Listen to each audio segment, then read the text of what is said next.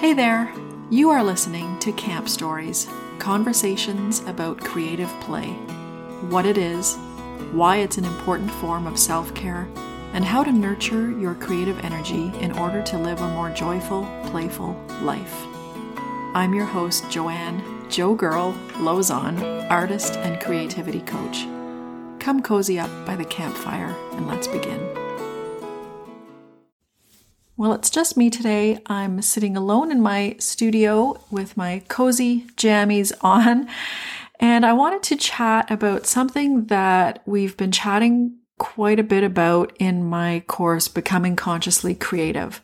One of the modules in that course is about observing and celebrating everyday moments, and in fact, seeing which of those moments you can turn into daily rituals.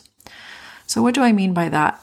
I used to make my morning coffee in one of those single serve pod coffee makers.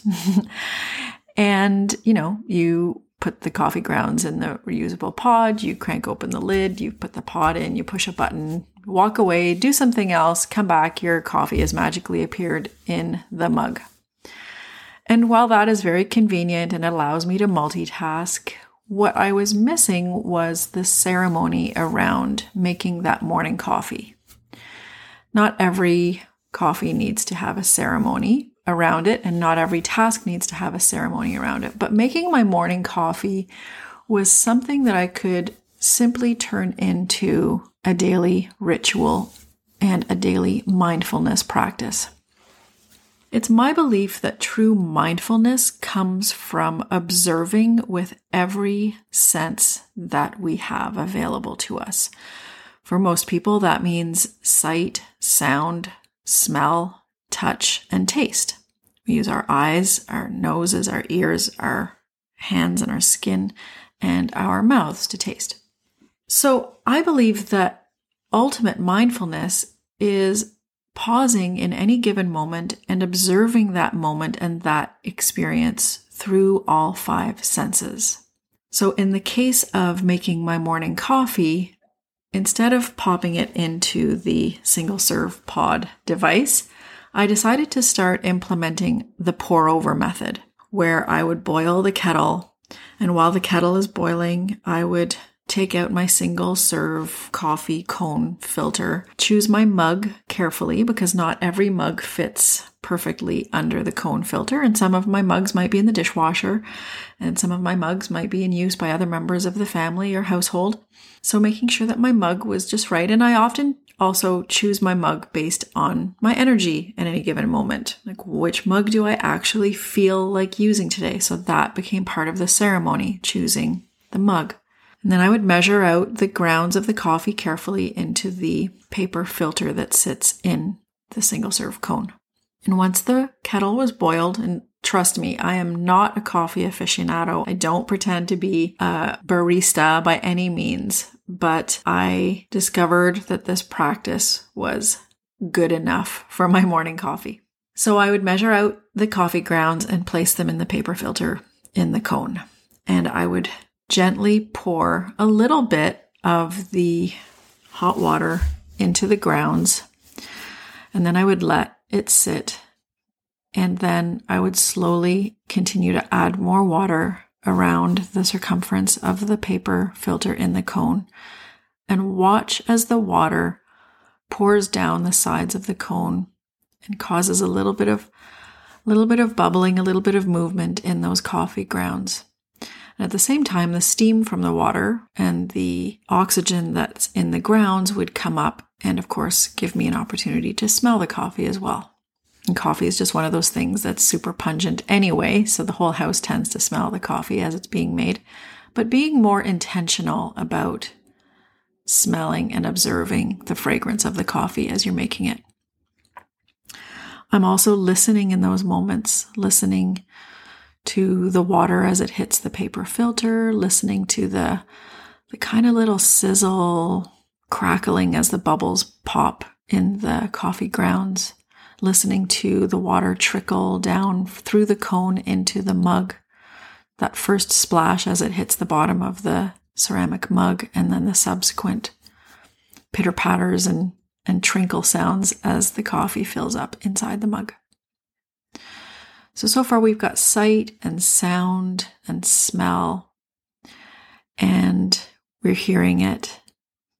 And of course, we need to taste the coffee.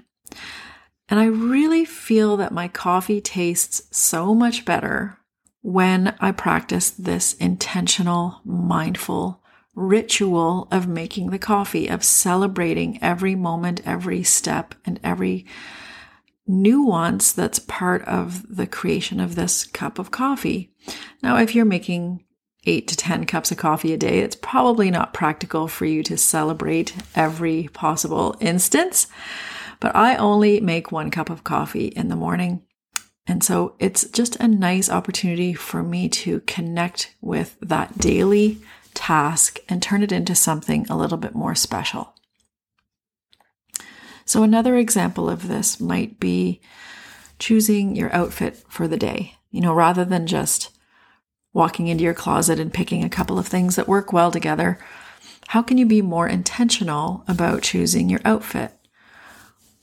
What, of course, are you doing that day? What do you need to wear in terms of warmth, warmth and, you know, movability and comfort?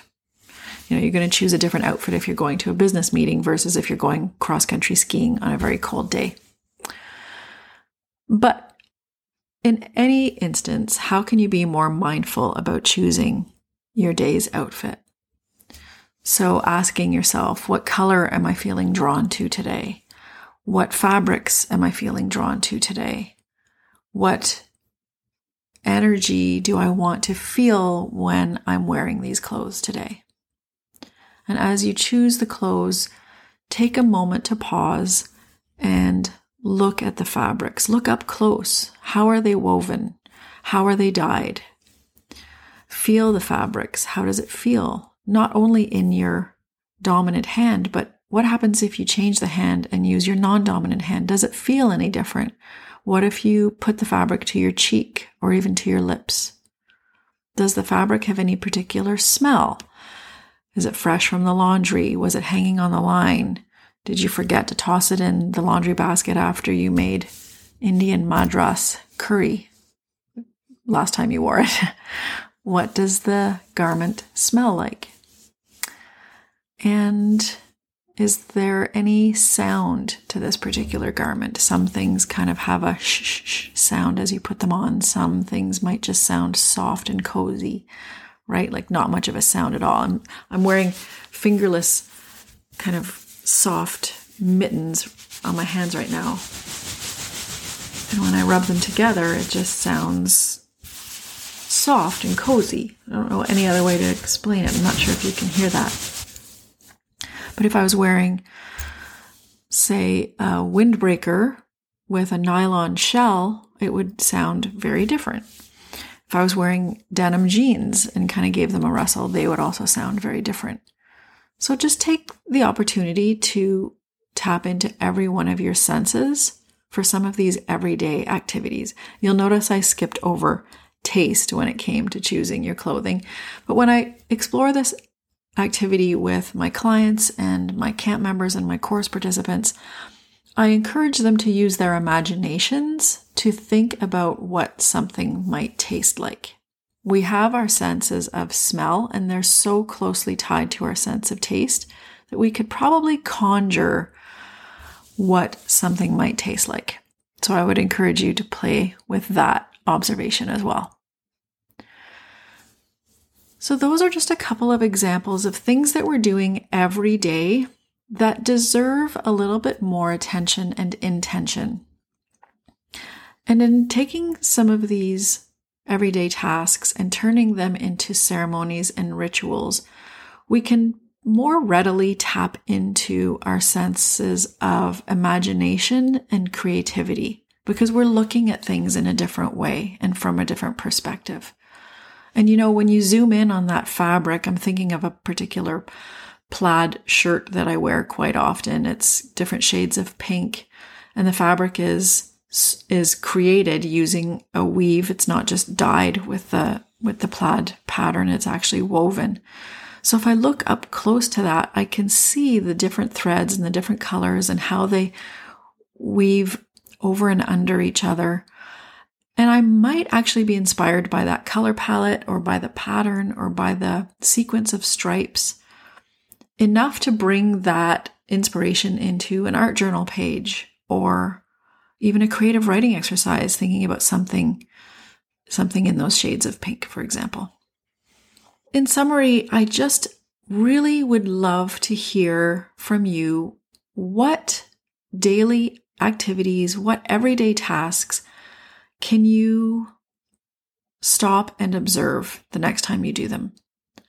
So, whether it's making coffee or getting dressed or reading a bedtime story to a child or putting dinner on a plate for your family, how can you just take pause in those moments and observe them using every one of your senses? Just being still in that moment to celebrate with gratitude this experience and this opportunity.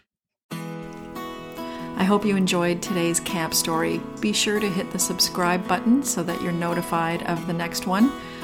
And if you're looking to nurture your own creative energy, I invite you to join me at camp, my online destination for creative awakenings, mindfulness, and play. You can find out about camp and so much more on my website at joegirl.com.